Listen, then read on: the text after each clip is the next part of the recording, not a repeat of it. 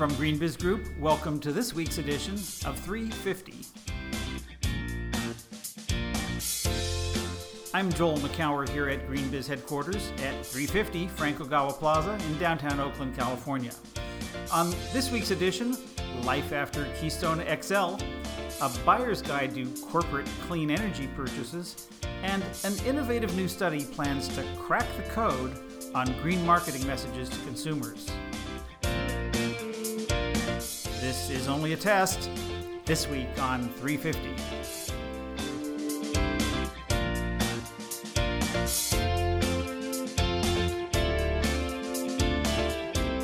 It's Friday, November 13th, 2015. Welcome to this week's edition of GreenBiz 350. I'm here as always with Associate Editor Lauren Hepler. Lauren, happy Friday the 13th. Ah, so spooky. How's it going? I'm going, I don't believe in being superstition, superstitious. I think it brings bad luck. sorry, Fair enough, sorry, fair bad enough. joke. Um, yeah, another crazy week here at uh, GreenBiz headquarters, right? Yeah, I had a couple dozen folks with French accents walking by my desk yesterday. Uh, a- packed not a- house. Not a croissant in sight either. I know. Bummer. What was that? I don't know. We had we had uh, turkey sandwiches, I think.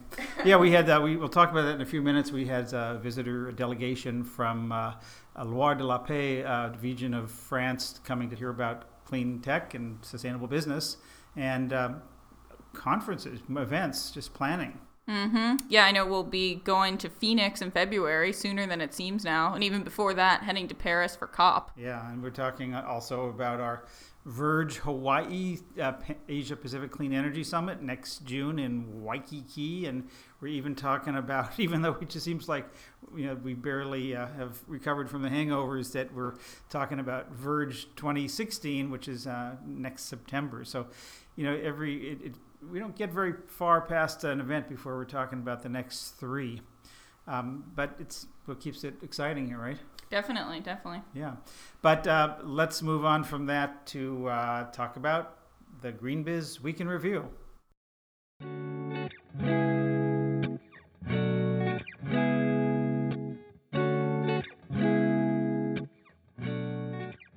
So it's been a busy week. Obviously, last Friday, President Obama's rejection of the Keystone XL oil pipeline was big news. As I'm sure you're all well aware, that was the proposal to run a pipeline some 1,800 miles from Alberta's tar sands all the way down to the Gulf of Mexico, transporting hundreds of thousands of barrels of oil per day. Uh, as the dust started to settle on that, we sort of keyed into one particular line of reasoning that stuck out in Obama's rejection, um, which is this idea that we are possibly going to have to keep large amounts of carbon asset reserves buried in the ground. Um, so, to quote the president, he said, ultimately, if we're going to prevent large parts of this earth from becoming not only inhospitable but uninhabitable in our lifetimes, we're going to have to keep some fossil fuels in the ground rather than burn them and release more dangerous pollution into the sky. And so, what he's talking about there is this kind of geeky term. We've been writing about it for, well, maybe much of the past year called stranded assets. Now, that's a geeky financial term. It describes something that has become obsolete or non performing well ahead of its useful life. In other words, it was something that had value, but for whatever reason, being outmoded or being illegal or some other reason, no longer has, has value. And and needs to be recorded on a company's balance sheet as a loss of profit. So in this case, what's stranded is what's now being called unburnable carbon, which is about 80% of the world's reserves, oil reserves.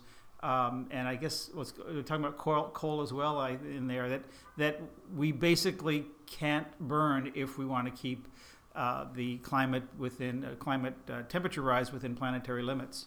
Right, right. And when you look at it on aggregate, all of those potential stranded assets get quickly into the trillions of dollars. So the global economic ripples here are, are pretty jarring when you think about how this could play out. But like you alluded to, a lot of this hinges on whether there's a regulatory shift, like carbon taxes would be the one big looming thing, um, or sort of other investment shifts that make some of this more tangible. Right. And by the way, it's the stranded assets isn't just limited to coal or oil because you know water intensive crops. Uh, you know, we've here in the California, we've had the drought. We've talked about almond trees and other nut and fruit trees that require a lot of water. And potentially, if droughts get bad enough, those could become stranded assets, which is to say something that used to have value because they produced fruits and veg and, and nuts, and but no longer because you they can't water them, they can't afford it, they don't no longer can have access to the water.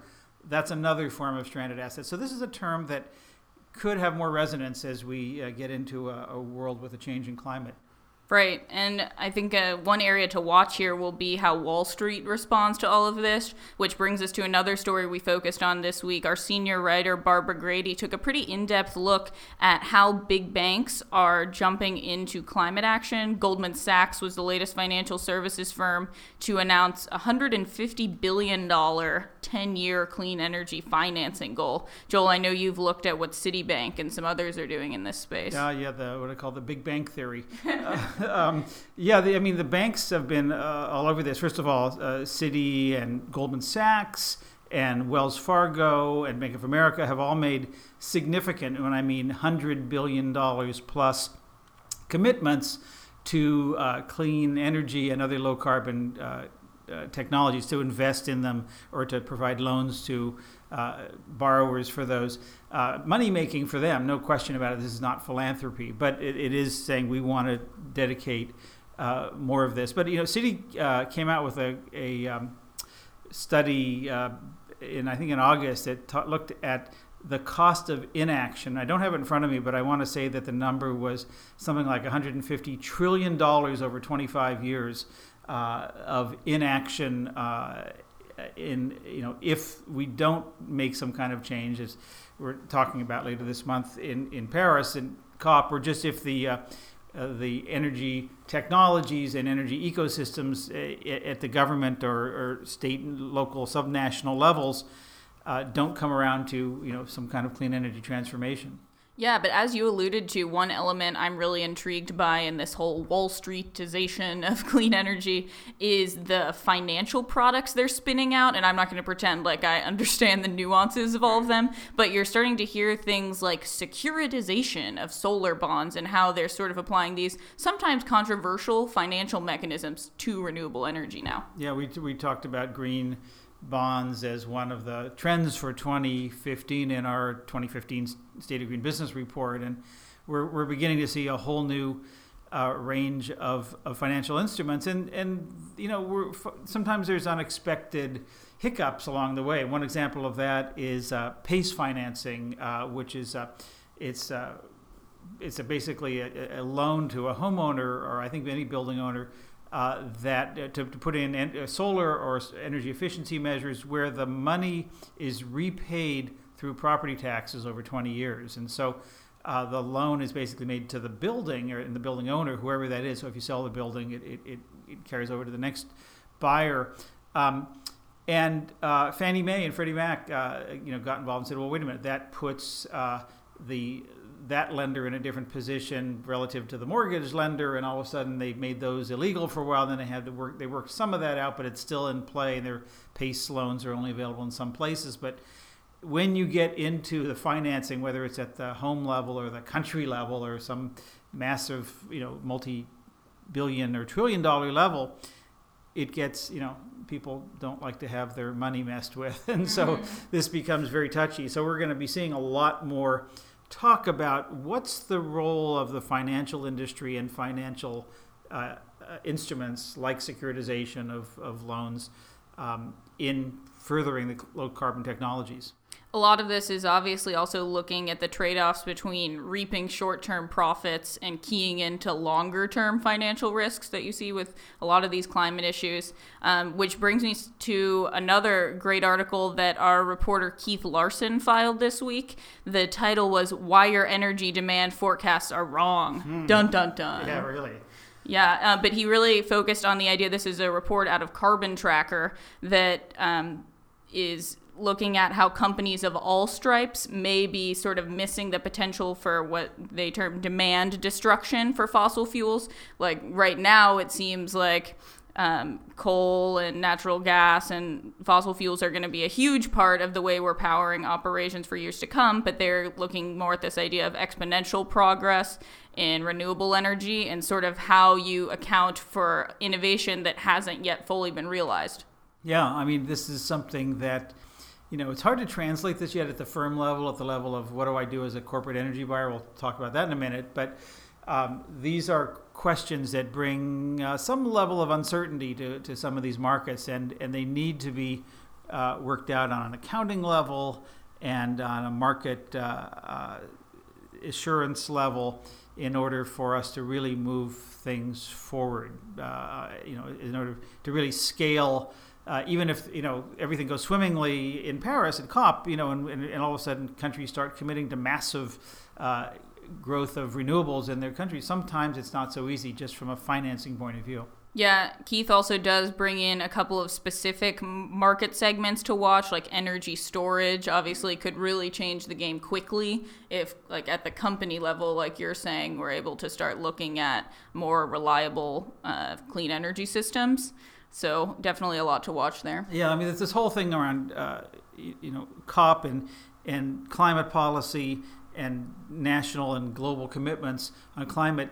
Translating that to what do I do in my company is uh, is is not so easy. We did a webcast this week, as you know, and I don't really want to get into it. I'm a little feeling a little copped out right now, and because there's been so much talk about COP21, but but we had uh, Citibank and the World Business Council and Sustainable Development and, and Kelly from Ceres talking about what's going to be going on in Paris. And I, you know, really wanted to drive, well, what does this mean for me and my company?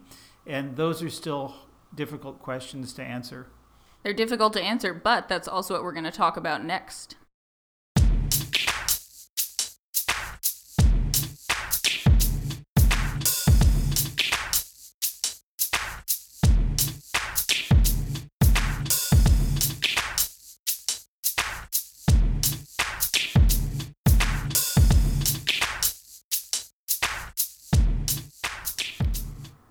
Let's go in depth now on a topic that you're hearing more and more about, which is how corporations are investing in clean energy. I spent a good chunk of this week with my colleague, Soraya Melkonian, our technical director. We broke her out of her lair of editing, and she is with us now. Thank you, Soraya. Hi, thank you, Lauren.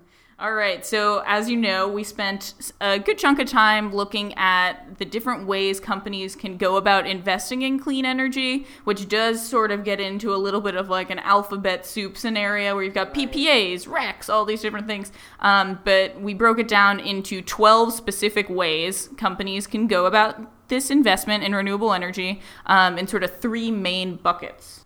Yeah, so there are three main buckets. The first is certification of uh, buying energy. Um, so we're talking about RECs, also called green tags, and these are all just proofs that you have used green energy. Um, then you also have the actual procurement of energy. So we're talking about PPAs, virtual PPAs, on site renewables if you're using a PPA for that, or if you're leasing, or um, if you're doing it completely, if you're owning it, doing it all on your own. Um, and then the third bucket is equity investments. People are seeing an opportunity in the long term stability of uh, buying energy. So you have people or groups such as banks that don't care about the RECs, they don't care about using the energy, but they see it as a big opportunity. Um, so they're buying this energy at a cheap price, or what they consider to be a cheap price now, and then they expect to turn around and sell it later. Um, so you have this kind of um, hedge there. And so in this area, you have all these what I consider to be complicated things like yieldcos, um, securitization, you have um, green bonds.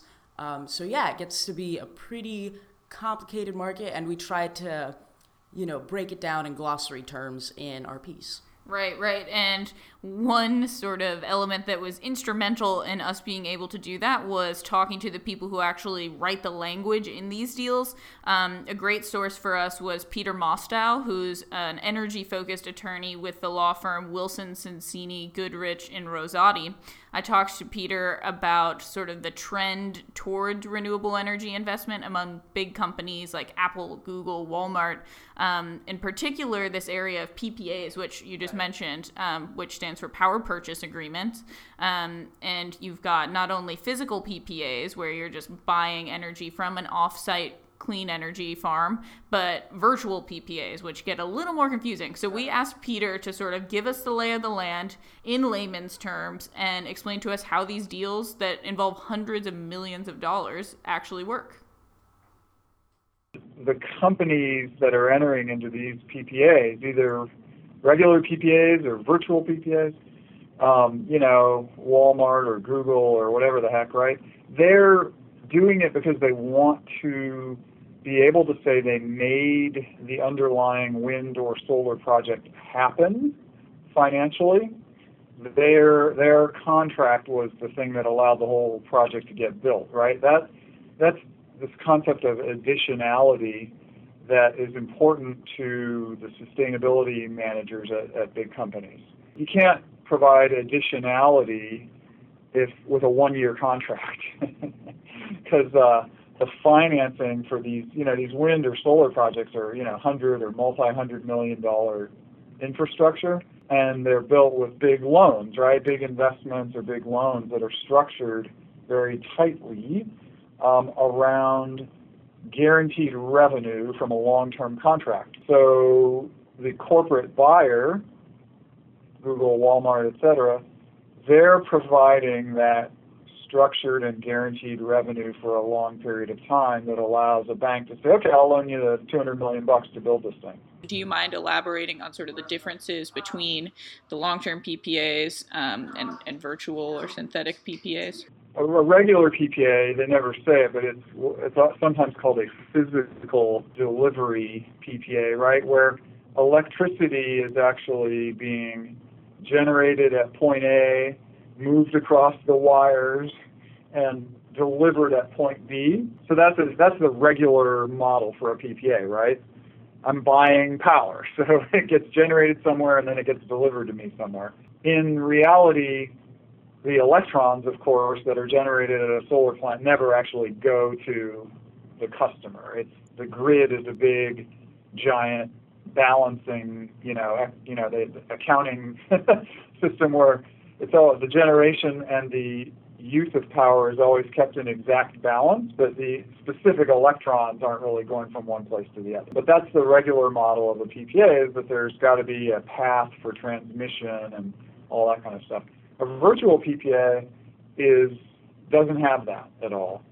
So it's really a financial trade that is based around the price of power. There's a fixed price that is agreed between the buyer and the seller, like a wind project and Google. And then there's a floating price, which is the actual market price on any given day or at any given moment, right? So these kind of swaps are actually, you know, you could do a swap on, you know, the price of corn or pork bellies or whatever too. In the power case, you do it around the price of power in the market uh, where the generator, where the wind project or the solar project is located. The buyer says, okay, to the seller, okay, here's the deal.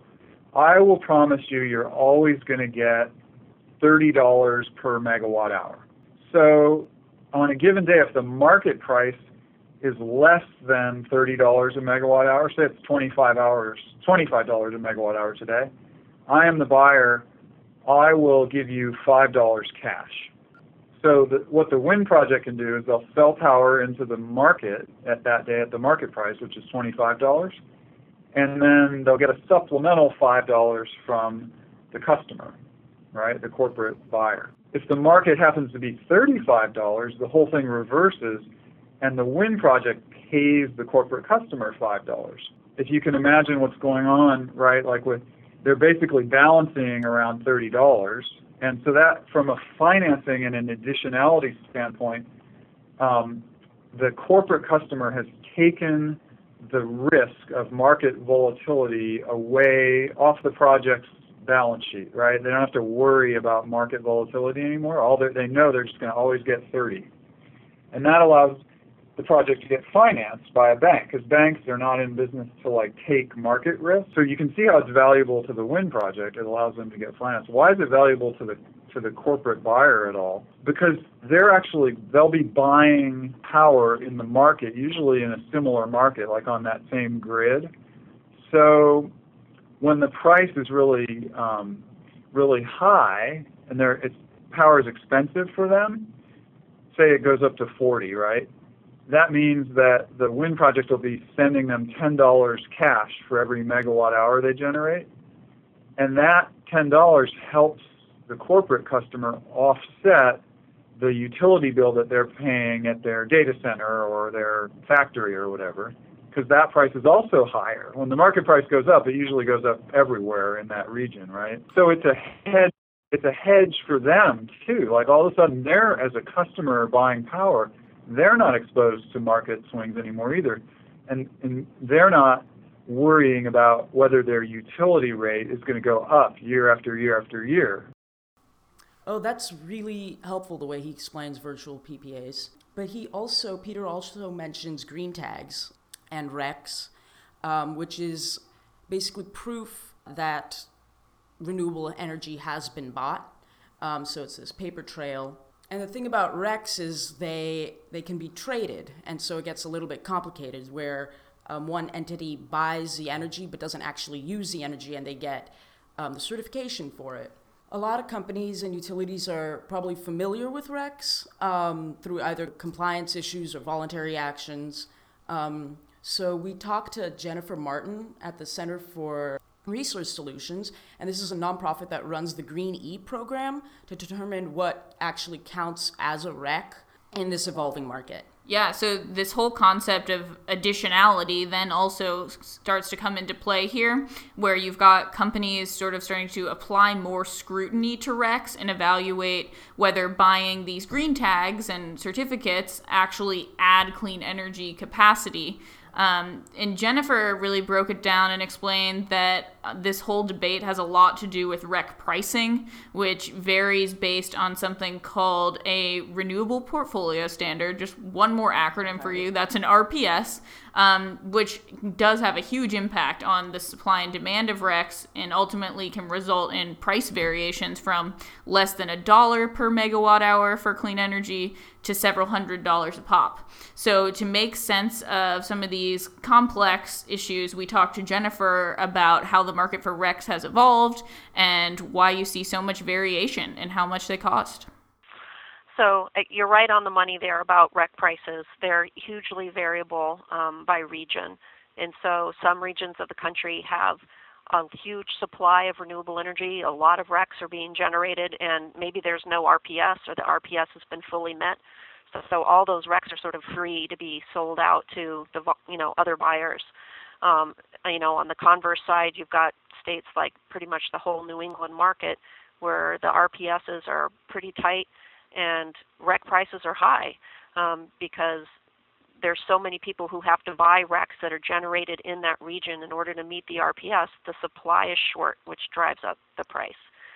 Um, there, you know, if you look at you know, so anytime you look at RECs, you have to kind of say, well, you know, what region are you talking about? Are you talking about um, the region with the very lowest prices?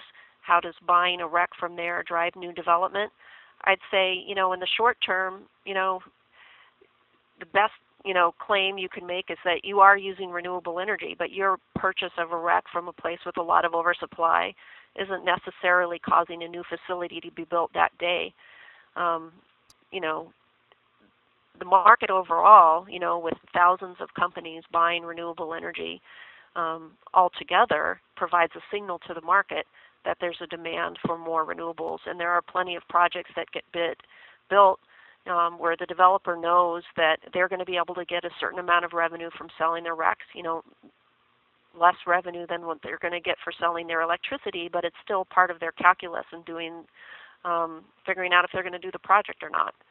And so it's all, you know, it's kind of like telling the story about an individual action versus telling the story about a, how a whole market works. So, yeah, this landscape is vast.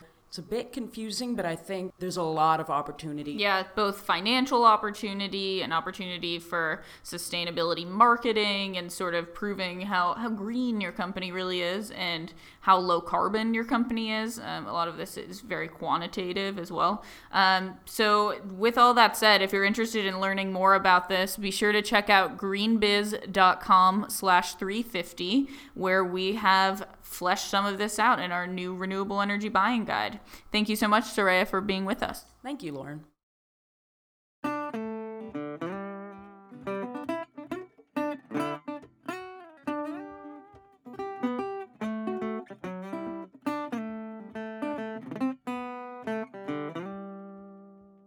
So I'm pleased to welcome to GreenBiz Studio Christian Forthomme, uh, who is the founder and CEO of Real Change, a company in Silicon Valley that for 20 years now has been bringing uh, companies and other professionals to the Bay Area to show them technology at its best and innovation. And uh, he, right now in the other room, uh, Christian has brought uh, 20, 25 people to GreenBiz.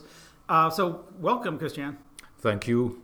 Pleasure to be here, Joel. Yeah. Why? What brings you? Who are these people, and and uh, what brings them to GreenBiz? Okay, so we are bringing 25 innovators from the Pays de la Loire region. This is a region in the west of France, which is among the European region one of the most innovative in terms of tech and in terms of sustainability.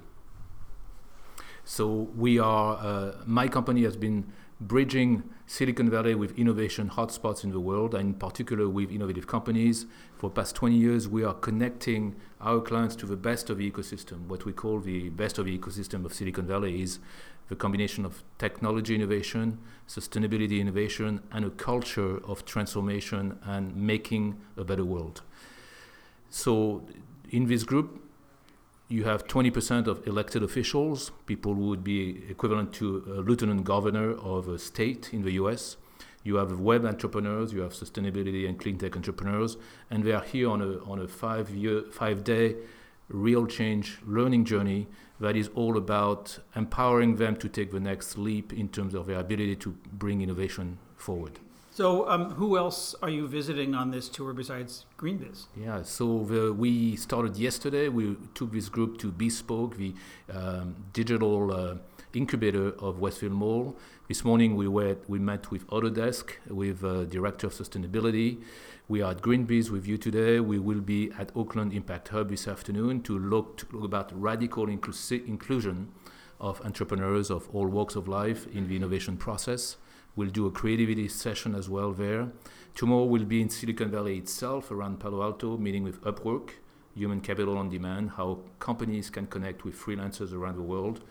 And we will be also meeting with Scoop.it, an online curation platform, before uh, ending on Friday with a, a, comp- a startup that puts everything together in our mind, which is Volta charging stations, bringing uh, free uh, charging stations to uh, malls. And our final visit will be Delancey Street Foundation, a company that we've actually brought our clients and friends for uh, to for 20 years. That is all about human transformation, how to help people who have touched bottom rebuild their lives and create a new life. So the group that's here from Pays de la Loire, sorry, pardon my French, um, that region uh, is sort of the Green Valley, the, one of the innovation hubs around sustainability uh, in certainly in France, but I think even in Europe. Talk a little, little bit about what's going on there.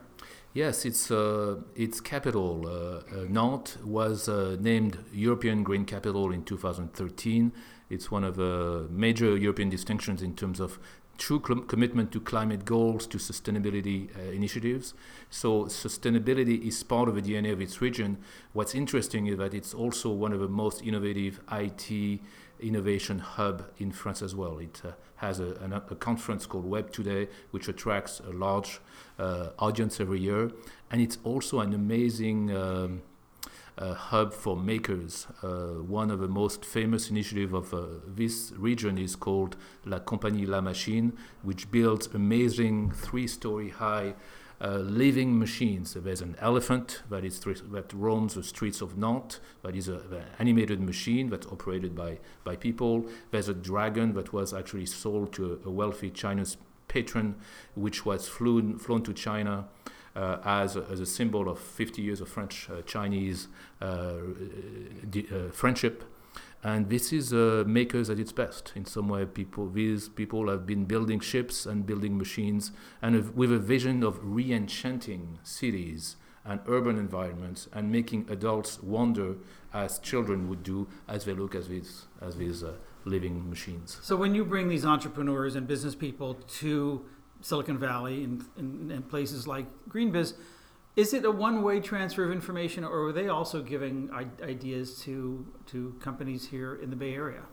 Yeah, what's been interesting, for, what's been fascinating for me is, of course, Silicon Valley, the Bay Area is, is considered as the, the place to be or one of the major innovation destination. And our clients have learned a lot from Silicon Valley. But as a result of the work and the connections we've, we've built, projects have been started in the other directions. For instance, we've helped Lightsail Energy, a very innovative energy storage company in, in Berkeley, very close to GreenBiz, build a pilot project in Nantes, uh, the, uh, the, city I was mentioning, that will be the first uh, project of its kind in the world where energy storage is integrated in the architecture. We also have, of course, uh, some people from uh, including Pete May, be speakers at, at some of the conferences in, in, in, in Nantes and the west of France. But mostly we've helped some of our California friends realize that there are pockets of innovations and, and creativity and resources that are not necessarily uh, thought of. And there's a great goodwill and a great uh, reservoir of partnerships that can be tapped. So, if you're successful today in your visit to GreenBiz, what's going to happen as a result? Uh, I think it's the wow factor. Like our clients in this group, not only government officials, but also uh, business entrepreneurs here are going to say, wow, I not, did not realize that sustainability was such a, a driving core of the future success of our organization. But it's not about uh, ecology only. It's not about making a difference uh, and, and, and helping with climate goals, but it's really a way to embed long-term success in my in, in my company, and that that message would be very clear. Well, it's uh, honored to be trying to wow them. I hope we do a successful uh, successfully do so. Um, Christian Forthomme, thanks so much for coming to GreenBiz. My pleasure, Joel. So here's Lindsay Baker, the president of a company, just a neighbor of ours called Building Robotics. Lindsay, you were just sitting with the French delegation. Uh, what'd you tell them? How'd it go? Yeah, it went well. I, I used my only French uh, introductory line, you know, je parle un peu de français. It, was, it went over very well. No, they were. I don't speak French in French. That's yes, exactly. uh, it was a really interesting group. We had a conversation that ranged from talking about entrepreneurship and what it means to be an entrepreneur in, in this climate in the Bay Area today all the way to talking about our technology and how it actually works. And it seemed like a group that was just incredibly engaged on every front. You know, they're trying to figure all of this stuff out. So it was really cool. Yeah, this is a group of, of both uh, public and private sector. There were some public officials as well as some entrepreneurs and from some big companies. Was there a theme to what they seemed to want to hear from you after you told them the building robotics story? Yeah, I think there were a couple of things. First of all, there's a lot of curiosity about how a new technology works, and so we talked a little bit about just what our technology is and how it, you know, how it makes it in the world. But really, the bigger point I think was about uh, what it takes to start a company in this kind of environment and how it sounds like that might be a bit different in Europe. I was telling them there are some entrepreneurs that we know, friends who have started companies in Europe, and they don't always have quite as much of a playground to play in as we do in the Bay Area. And so sort of just talking about what it feels like to, you know, start a company when your first clients are Google and Facebook and Salesforce, that kind of thing. They are simultaneously very interested in innovation, but then they also have a lot of bureaucracies that you have to get through. Uh, so that kind of thing. And forgive me for not asking you the elevator pitch, so people don't know yet who Building Robotics is. What is the, yeah. the pitch? Sure. So real quick, we make a product called Comfy. It's a piece of software and it plugs into buildings to give people a better way of interacting with the temperature in their space. Commercial buildings. Commercial buildings, yep. And it's a little bit like a Nest in that way. It's got machine learning built in and it's a very delightful little interface that people can use. So it's really about using people as sensors to allow them to get more comfortable at work. So let's get to the bottom line. You're going to have more customers in France now? I hope so. It was very entertaining. They had a conversation primarily in French about how many buildings in France this would work in, and it sounded like the outcome was probably a lot. So uh, hopefully I'll be getting over there relatively soon to, to start that up. Awesome. Lindsay Baker, merci beaucoup. Uh, de rien.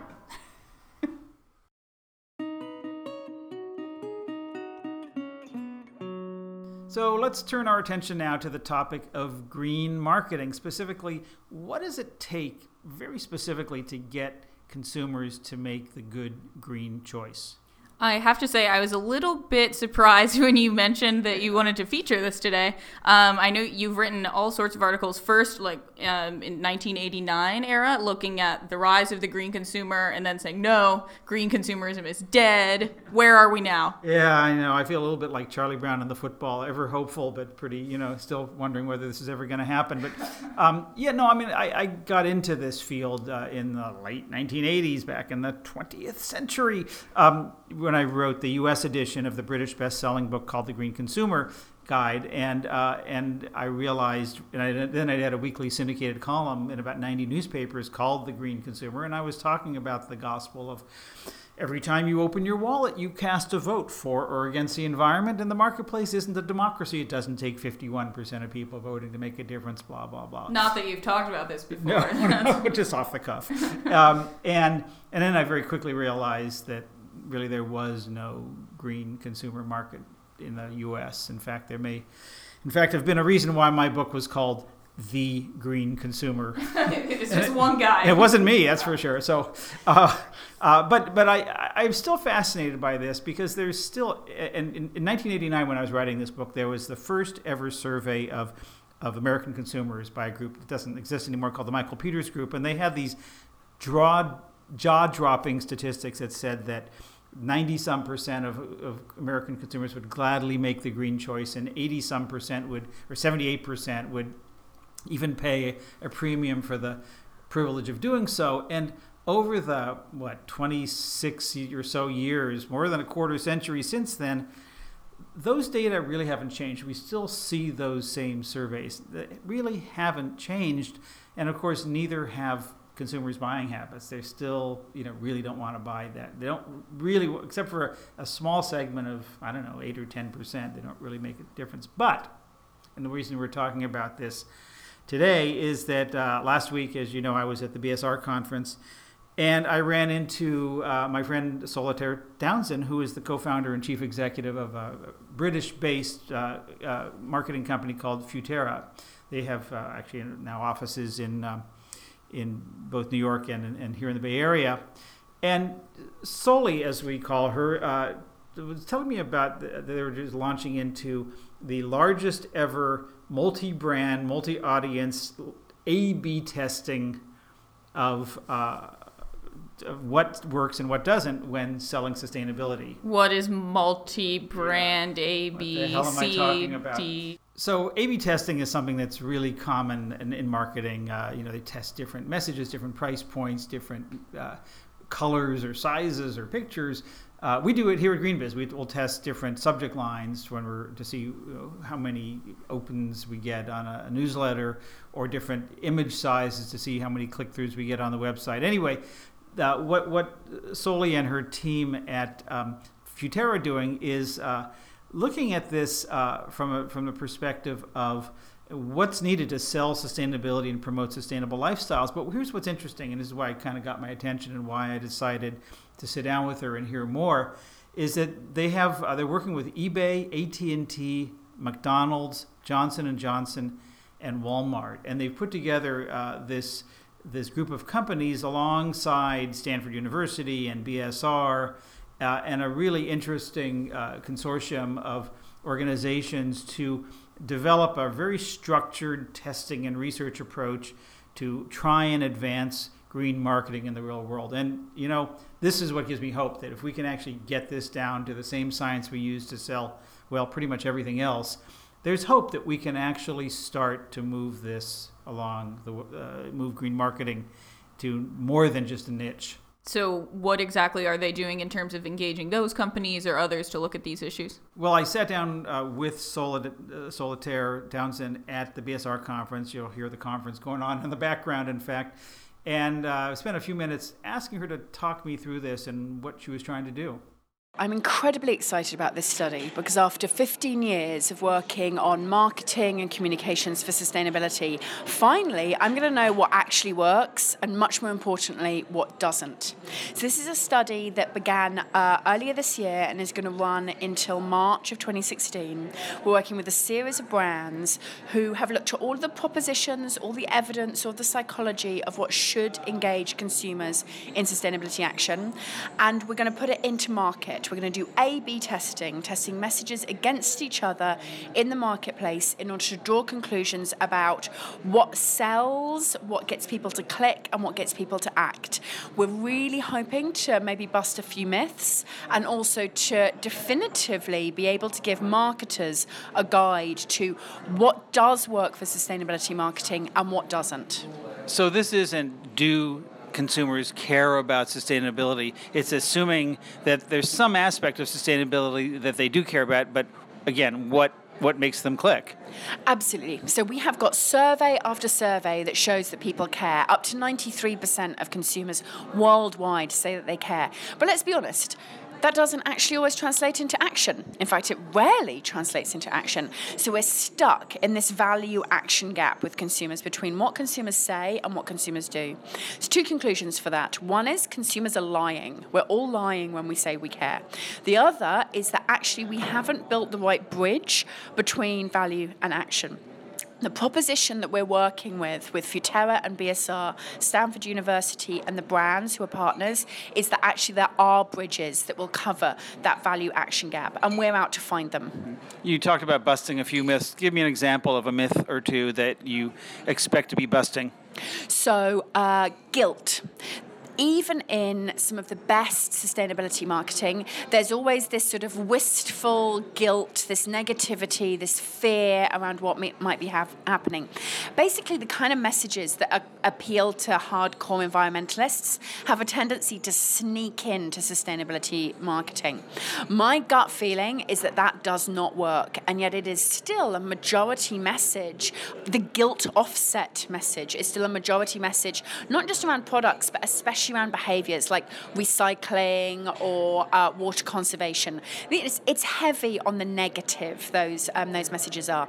So we're going to be testing some of those versus some of the positive, some of the promiseful, and crucially, some of the benefit messages. And that's what we're going to be going heavy on. That our whole proposition is based on the fact that benefit messages functional benefits. Sustainability saves you money. Sustainability makes products which are more um, uh, uh, quality.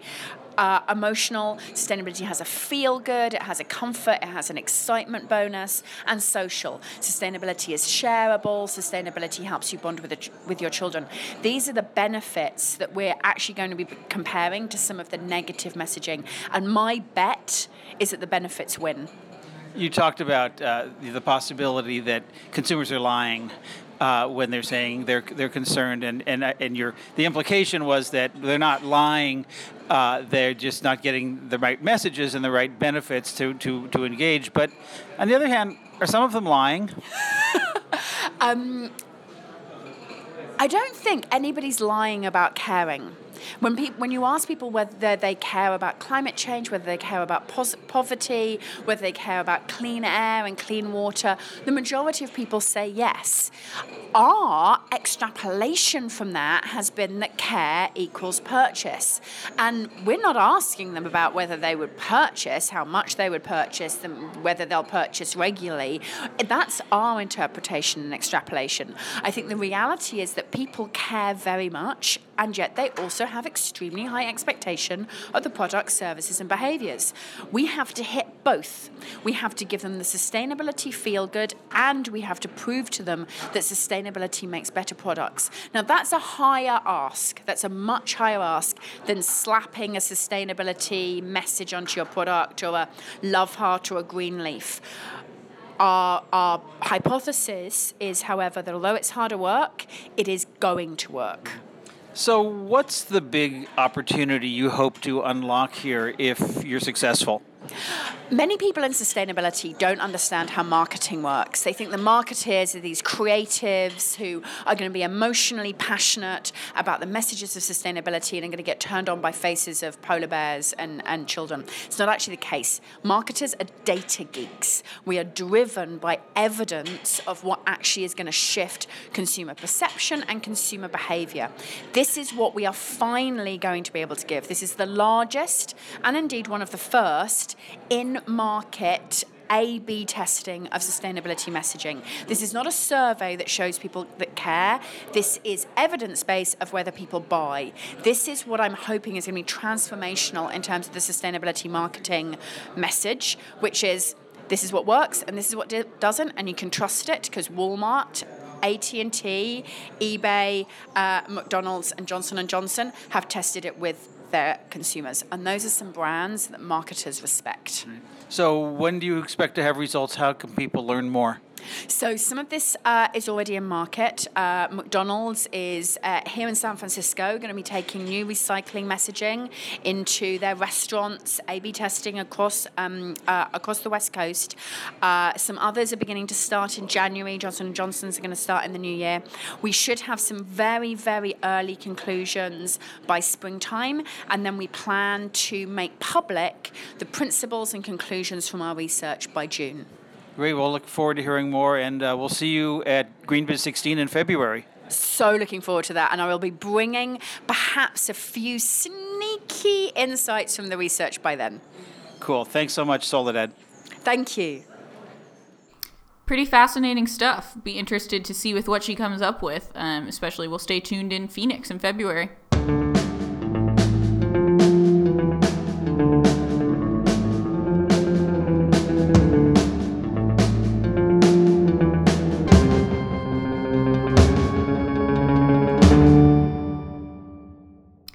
All right, now let's look at the week ahead. Joining us now is GreenBiz managing editor Elsa Wenzel. So, what do we have going on next week? Hi, for next week, Joel is working on the backstory of the 10 year anniversary of Walmart's big sustainability agenda. He'll be looking both inside and outside the company at how Walmart is doing with its three big goals. Joel will also be roaming the halls at Greenbuild along with senior writer Mike Hower, so watch for coverage coming from Washington, D.C. And speaking of buildings, Barbara Grady will take a closer look at a new open source database of building materials called Quartz. Quartz promises to change how we build things to make indoor environments less toxic. It comes from Google spinoff Flux, ThinkStep, and the Healthy Building Network. Um, we also had a great talk about Quartz at Verge shortly after its release. Um, we're starting to publish videos from some of our favorite talks at Verge, including one on one GreenBiz studio interviews with Verge speakers. Watch for a couple of new ones each week at greenbiz.com. Yeah, this week we did have a NASA astronaut, so definitely well worth your time to check out the greenbiz.com video page. Um, also, in the meantime, addition to what's going on on the editorial side, we've got a couple of free events coming up. On November 17th, we have a webcast on achieving a circular economy, looking at how the private sector is reimagining the future of business. Um, after that, on December 1st, we'll be looking at how businesses are reacting to climate change. So we've done some research um, in partnership with Ingersoll Rand to go out and survey businesses to actually find out what they're doing about climate change. So lots to look forward to. You can find out more about that by going to greenbiz.com and clicking on the events tab at the top of the page. Thanks, guys. Well, that's our 350 podcast for this week. You can find links to organizations, stories, and events that we've mentioned in this episode. Just go to greenbiz.com slash 350. Thanks to Soraya Melkonian for her technical magic on the recording and editing dials. And we love to hear your comments. Send us your feedback and any compliments or criticisms to 350 at greenbiz.com. Also, this just in GreenBiz 350 is now available on iTunes. Just search for GreenBiz 350 or even just GreenBiz and it should come right up. We'd love it if you'd subscribe, and while you're there, please rate the program and maybe even add a short review. We'd really appreciate it.